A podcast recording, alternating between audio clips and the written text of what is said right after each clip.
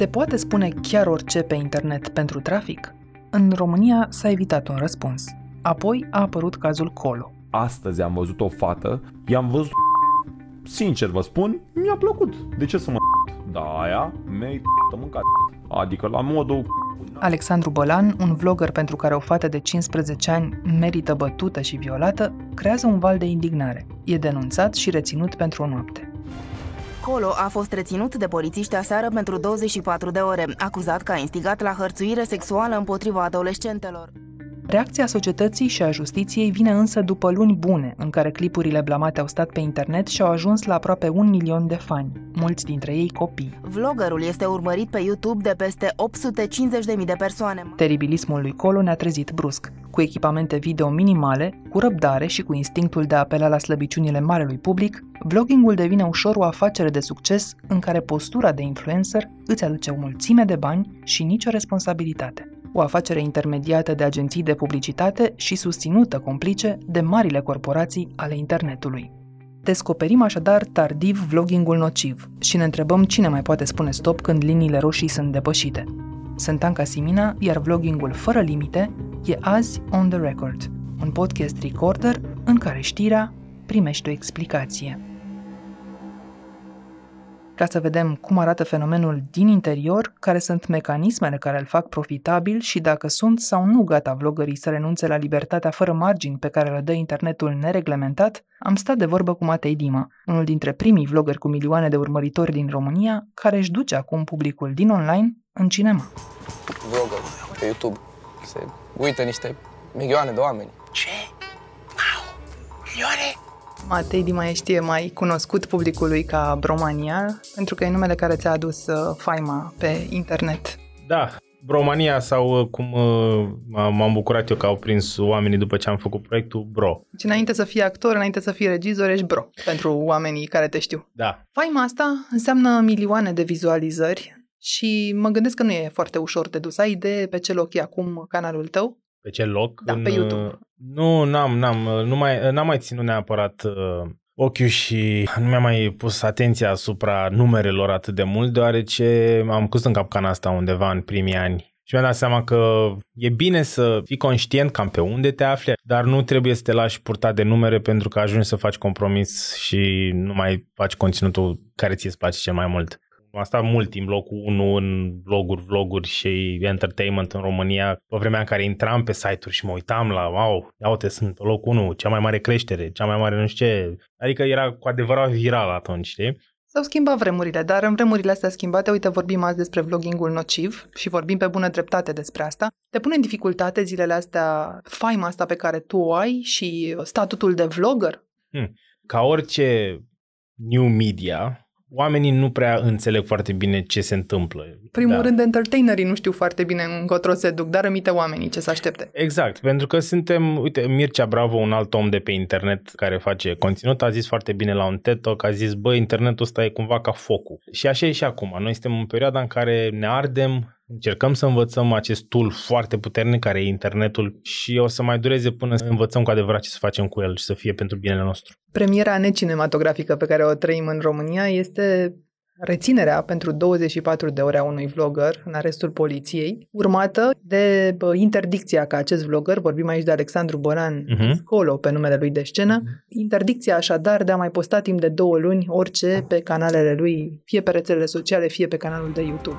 Colo, vloggerul acuzat de instigare la viol, a fost eliberat și plasat sub control judiciar. Tânărul nu mai are voie să publice nici conținut. Tu știi povestea? O știu cât uh, mi-a apărut și mie pe internet, bineînțeles că ne-a na, a fost uh, ultra șeruit și am citit și eu, am văzut ce s-a întâmplat. Da, aia mi-ai mâncat. Adică la modul... Am văzut videoul pe care el l-a postat acum câțiva ani, am văzut și puțin din reacția lui. Tot acest clip este extras dintr-un live de divertisment pe care l-am făcut acum câțiva ani. Îmi cer scuze într-un mod oficial pentru că clipul meu a deranjat. Vă spun sincer, respect toate femeile pentru că eu am fost crescut alături de mama mea. Ea mi-a oferit cea mai bună educație și mi-a spus să respect toate femeile din această lume. Și am cum studiat fenomenul. Video ăla cu el, când l-am văzut prima oară, părea un, un sketch foarte bine scris structural. Începea cu o gafă mică. Mă uitam așa la ea, băi nu vă exagerez, a venit într-o fustă atât de scurtă, și n-avea nici kilos pe ea cum a venit, asta am aflat după aia, vă spun în poveste.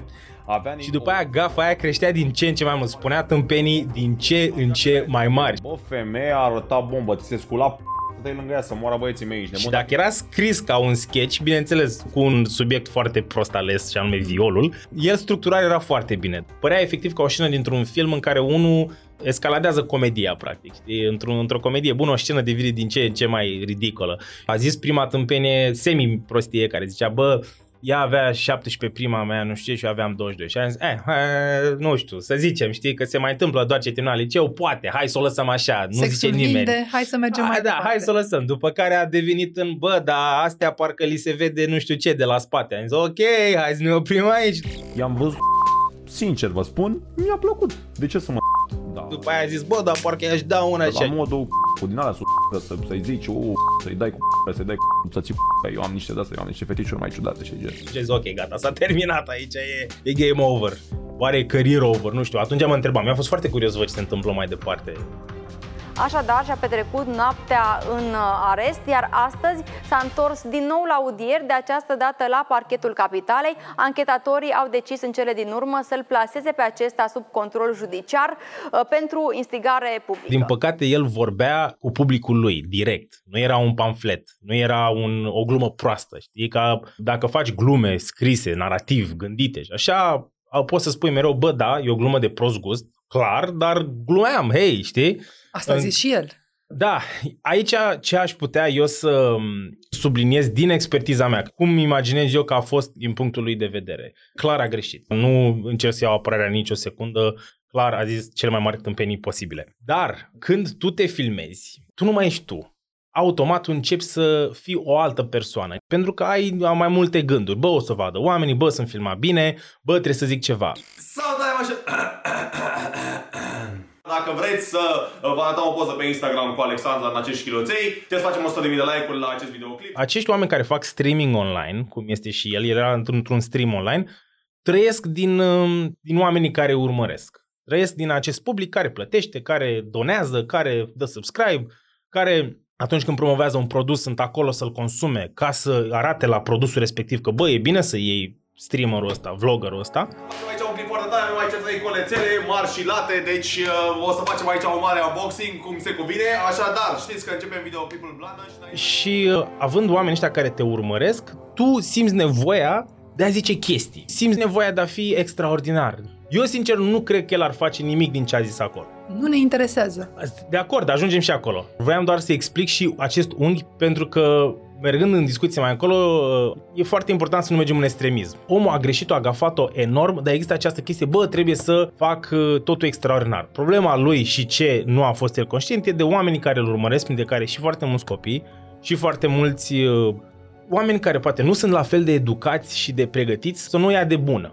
Și că dacă unul din toți urmăritorii ăia, la un moment dat face vreuna din faptele pe care el le-a zis, el e automat vinovat de chestia asta. Ei și-a făcut unul dintre oamenii ăia, nu știu dacă ar fi mers chiar până la capăt cineva vreodată, dar uh, Andrada, fata care a scris denunțul, uh, este acum uh, urmărită. M-a lovit un val de ură, susținătorii lui Colo m-au căutat uh, pe Facebook și pe Instagram, mi-au trimis mesaje, m-au sunat, mi-au trimis înregistrări vocale și E amenințată cu violul sau uh, mai rău decât atât. speră să mă omoare Dincă, criminalul din Caracal, că o să mă prindă și o să mă violeze, că o să dea cu mașina peste mine. Oribil. Iată că se întâmplă. Da, de asta cred că este un exemplu foarte bun și mă bucur că s-a mediatizat atât de mult pentru că e un semnal de alarmă foarte mare în, într-o piață nouă. Clar, la ce a făcut trebuie să suporte consecințele și m-a bucurat treaba cu brandurile, e prima oară când aud. Când eu, se retrag Da, brandurile da, da, din- eu mereu, eu mereu mă întrebam, bă, dar ei, nu există oameni ăștia din agenții, din publicitate, nu fac și ei un follow-up înainte să vadă cine e... Și nu fac? Nu toate. Depinde foarte mult ce brand. Eu când am, știu când am fost semnat să, să devin imaginea unui, unui brand mai puternic, știu că a durat foarte mult să, să fie brandul respectiv convins. Asta e o chestie pe care eu am aflat-o mai confidențial după aia, mult timp după ce am făcut reclamele respective. Am zis, bă, se studiază, se uită la videouri din trecut. Chiar atunci s-a dat un contraexemplu pentru care un, un alt creator de conținut, care era cumva pe shortlist, mergem cu România sau mergem cu X? Și la X acolo s-au găsit niște videouri care erau mai uh, Bă, parcă nu ne-am asociat cu chestia asta. Deci sunt multe branduri și agenții care sunt responsabile, dar uh, nu, nu cred că toate. Ok, deci atunci când un brand mare vrea Asta un zic, influencer, brand, își face da. un research uh, serios, spui Da. tu. Dar uite Da. că nu se întâmplă întotdeauna. Sunt și companii care iau uh, influencer la kilogram. Și în uh, agențiile astea, care sunt foarte mari unele, există niște oameni care gândesc foarte mult în uh, a umple un Excel. Adică, bă, noi avem acest buget, avem această rată de conversie pe care trebuie să o atingem. Cum o facem? Păi, eu am auzit de asta, eu am auzit de asta, eu am auzit de asta. Nu zic că sunt și uh, foarte multe dealuri făcute pe prietenie. Dar de cel mai multe ori cred că se greșește pentru că se uită pe "Hm, ăsta e numărul, dacă intru aici, a, a postat câte like-uri mi-a luat. Cam atâta bun. Păi eu când l-am pus în Excel și l-am prezentat șefului șefei, mi-am atins scopul. Și cred că toată discuția asta duce spre reglementare. Care este reglementarea pe care o poți face, știi? Și eu m-aș bucura să existe o reglementare, dar eu nu o văd, nu, nu văd soluția, cum poți să o faci. Fiecare trebuie. Noi suntem mai atenți, ea sunt mai atenți, părinții sunt mai atenți o perioadă până se găsește chestia asta. Că nici Te lasă să te cenzura... gândești la reglementare. Nu există, nu o văd. Adică dacă nu o văd oamenii din interior, cine să o vadă? Părinții? Știu, dar dacă te gândești, de exemplu, la cenzură, probabil că pierzi și bucata aia de oameni care au creat lucruri foarte ok în internet. Mă gândesc Nu la pricep. cenzură, dar mă gândesc la autocenzură, dar până atunci eu... hai să vedem cum se ajunge aici. Căci mi-ai explicat, în, cel puțin plecând de la acest caz colo, că da, teribilismul ăsta și goana după like-uri există într-o lume în care vrei să faci bani și că banii ăștia depind în primul rând de numărul de urmăritori pe care îi ai. Așa că la un moment dat cineva mai priceput sau nu, își deschide un canal, fie pe Facebook, fie pe YouTube, fie pe unde poate și începe să adune astfel de like-uri și de urmăritori. Până aici pare foarte simplu. Și mai departe, tu cum ai făcut primul milion? La mine a fost un fel de furtună perfectă. Terminasem uh, studiul meu în America, învățasem foarte mult producție din uh, niște videoclipuri muzicale pe care le executasem și vloguri și sketchuri pe care le făceam în America pentru alții. Facebook-ul era on fire la început în uh, România, dar vedeai doar videouri cu pisici și căței. Vedeai tot clipuri americane șeruite. Știam dintotdeauna că pot să joc, prima mea facultate fiind cea de teatru. Aveam un telefon care avea o cameră și avea și o aplicație de edit pe el. Bine ați venit la videoul săptămânal Bromania. Glumesc, nu am nici cea mai mică organizare când vine vorba de video. Am început pe Instagram cu câteva idei foarte simple despre relație, despre pițipoance, despre chestiile care sunt... Stai, stai, stai, stai, cum adică despre pițipoance? Ce a zis mama ta când a auzit că vorbești despre femei în termeni ăștia? Mama vede cumva partea de umor, adică nu știu dacă s-a gândit vreo secundă la altceva decât la faptul că eu iau realitatea și o expun prin comedie. Mama am obligat-o la multe videouri de la începutul uh, canalului și aia a fost problema ei mai mare decât uh, că eu fac videouri despre pițipoanci așa cum făceam și despre mine sau despre cocalari, adică nu era, nu era un target, hai să facem mișto de femei, în niciun caz. Și după ce am uh, făcut videourile astea, am văzut că oamenii sunt gata să le consume și am trecut la un nivel din ce în ce mai mare. Zic că a fost furtuna perfectă pentru că am prins și primul val de Facebook și de Instagram. Și am venit cu un conținut foarte comercial și de-aia am și bubuit. Se pot face realmente atâția bani din vlogging? Se pot face... Să te pervertești pentru asta?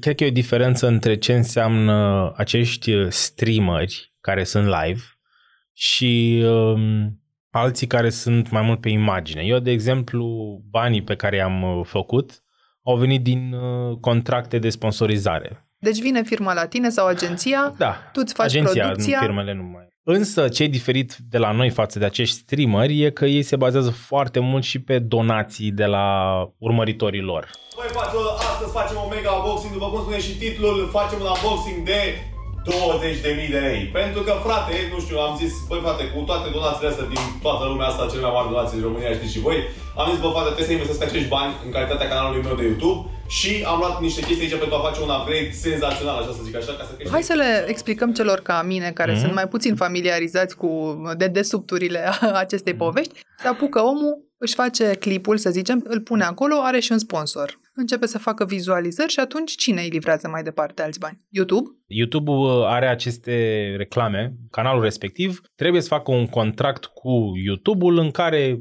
din câte vizualizări intră și cât de mult se consumă reclama respectivă, este plătit o anumită sumă pe lună. Mai mare sau mai mică în funcție de câți urmăritori ai?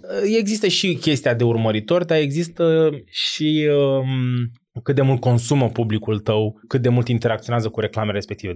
Și după ce se închei socotelile cu YouTube-ul, spuneai că cei care fac live pot să-și convingă urmăritorii să le dea donații. Acum... Noi am făcut chestia asta pe YouTube, la Micuțul pe canal în pandemie, unde am strâns bani pentru persoanele care o duc mai prost în perioada asta, jucându-ne un joc. Am strâns 2500 de de euro pentru că ne-am jucat o oră și oamenii donau pentru cauza asta. În această seară minunată toată lumea a jucat Counter-Strike ca să rupă m- Mulțumim, Ana Alex a donat 10 euro. Se uitau la noi că ne jucam și făceam tot felul de glume proaste și au donat 2500 de euro. Pentru cei care acum nu au și 4885 de euro, 4935 de euro, ce s-a întâmplat Sârbu Gabriel a donat 50 de euro Mamă ce om mișto Totuși se poate trăi din asta? Un vlogger precum Colo putea să trăiască doar din vlogging? Da, chiar foarte bine. Mai ales dacă are o comunitate. A fi vlogger depinde foarte mult de comunitate. Să fii foarte implicat cu comunitatea ta, știi? Și să le dai un nume, să le, nu știu ce, aia înseamnă să-i crești sunt ai tăi, sunt fanii tăi. Mie nu mi-a plăcut chestia asta pentru că mie mi-a plăcut foarte mult să crezi conținutul, să ți-l dau dacă vrei să-l consumi bine, dacă nu, iarăși bine. Dar pentru ăștia care stau foarte mult live și își creează o comunitate, au susținerea lor, nu numai că sunt acolo pentru like-uri și așa, dar sunt și probabil pentru o susținere financiară. Cred, mai ales că are și, nu mai știu cât are, 850.000 de subscriber, probabil că face bani și din videourile pe care le postează pe YouTube, destul cât să trăiască. Mai avea și ceva contracte de publicitate, plus uh, donațiile pe care le lua de la fanii lui pentru că stă cu ei. An trecut, donația lui Stac n-a donat nimeni niciodată dintr-o bucată 1500 de euro. Dă-te în... Bă, mâncați că nu mai pot eu ieși. Eu aici fac un stop de de panică să mă sunt mii de euro sau sunt zeci de mii pe lună? Asta depinde, dar cred că, dar cred că poți să ai și luni în care treci de 10.000 de euro dacă stai mult cu ei pe internet, să le acorzi atenție.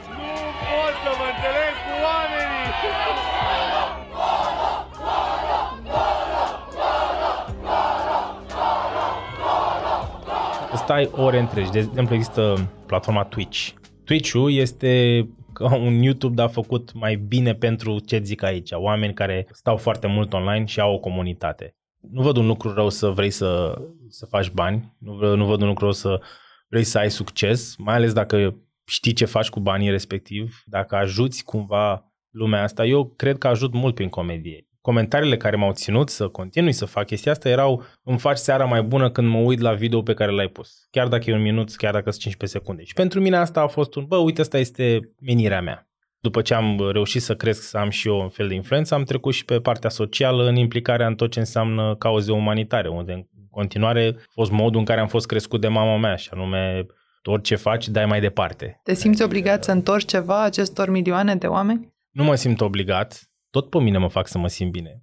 În același timp, îl ajut și pe omul respectiv. Deci este ca într-un business când spui e win-win. Te-ai apucat să faci și un film. Da, asta e următorul meu proiect mare. Eu lucrez cu cei de la Hospice Casa Speranței de 2 ani de zile, cam așa. Sunt ambasadorul lor. E un loc unde merg oameni care au nu numai cancer, dar și alte boli uh, pentru care nu există tratament, tratament și uh, Hospice se ocupă cu îngrijirea lor. După ce am făcut Five Gang, mi-au zis, hei, ai vrea să facem un film pentru copiii ăștia, să strângem bani pentru ei. Am zis că e momentul să dau înapoi ceva masiv. Și filmul uh, scris de Mihai Mănescu, unul din oamenii care lucrează acolo, e despre o fetiță care este diagnosticată cu cancer și reușește să se transpună în poveștile lucreangă din amintiri din copilărie. Așadar, uite două realități paralele.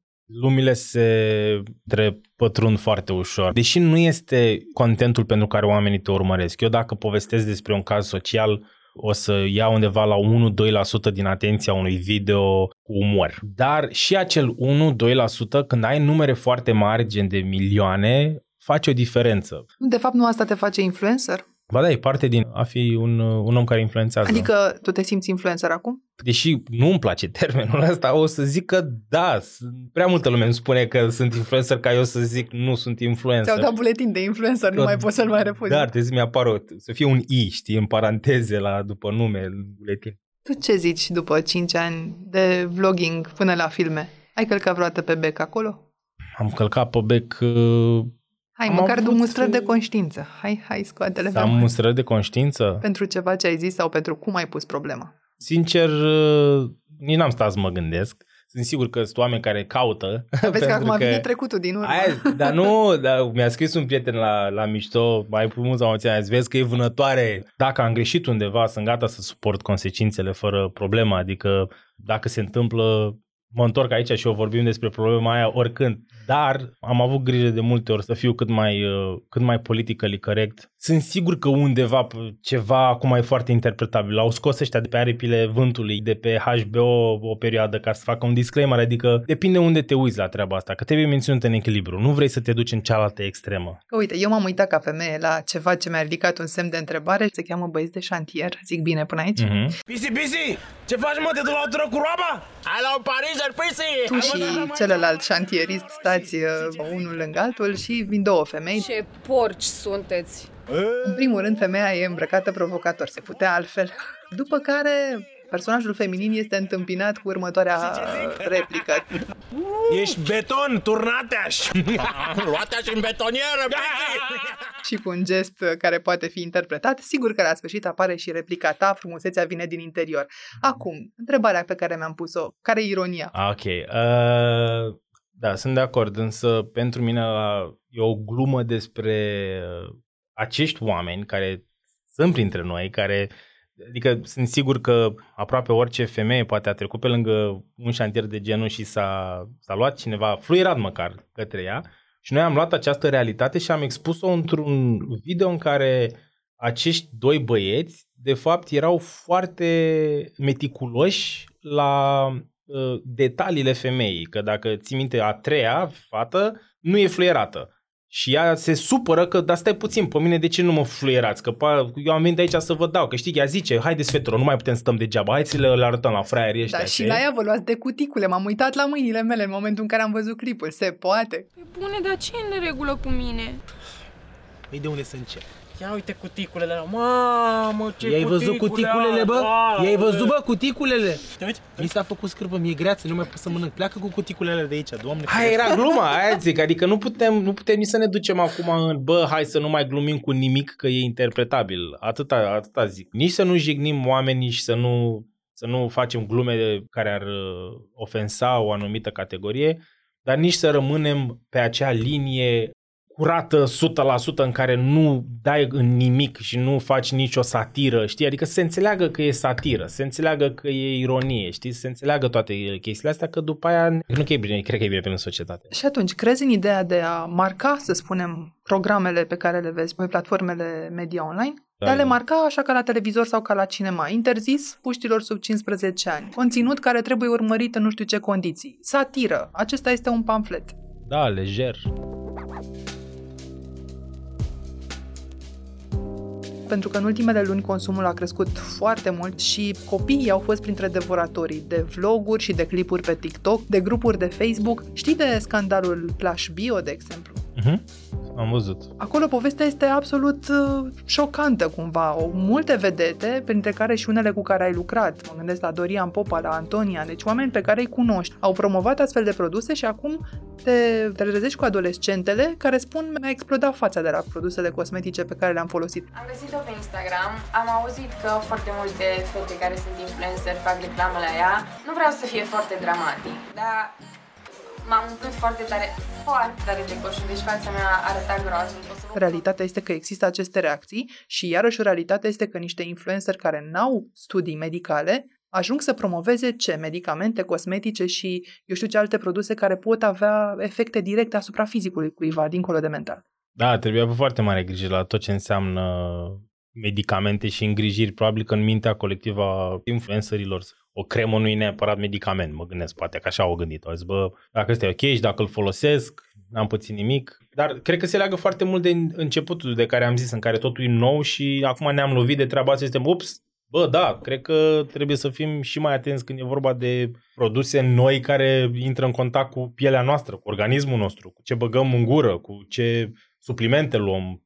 Alea sunt și mai grave, că multe au de-a face cu inima. Da, sunt atâția că tot vorbeam de copii care se duc și promovează tutunul, care se duc și promovează alcoolul. Lumea asta este prea mare cât să o putem cuprinde și să o putem reglementa din pixul de părinți cumva. Ce ne facem totuși cu influencerii care, iată, ajung să ne educe copiii pentru că ai pe de o parte puterea lor, pe de altă parte banii din agenții.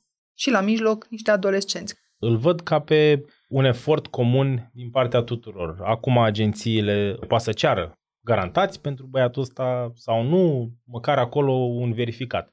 Poți să vezi tot ce a făcut, n-ai cu cine.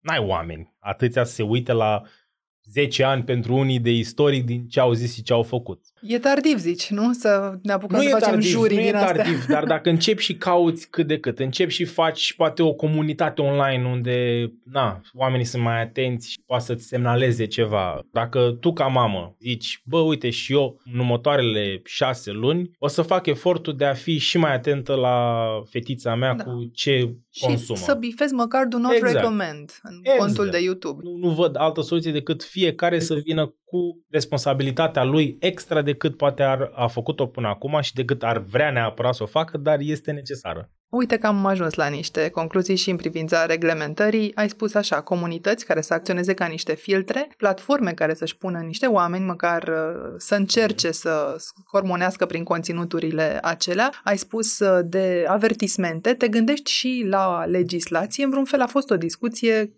nu știu, să funcționeze internetul precum funcționează audiovizualul în România.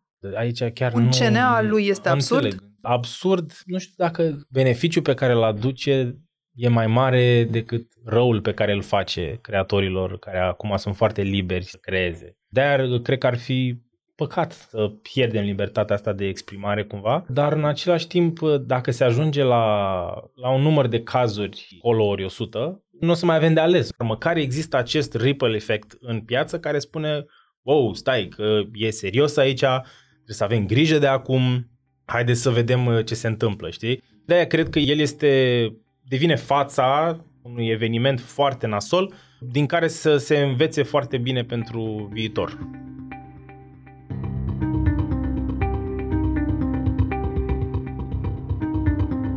Ați ascultat On The Record, un podcast săptămânal produs de Recorder și susținut de Banca Transilvania. Ne găsiți pe Apple Podcasts, pe Spotify ori pe orice aplicație de podcast pe care o folosiți.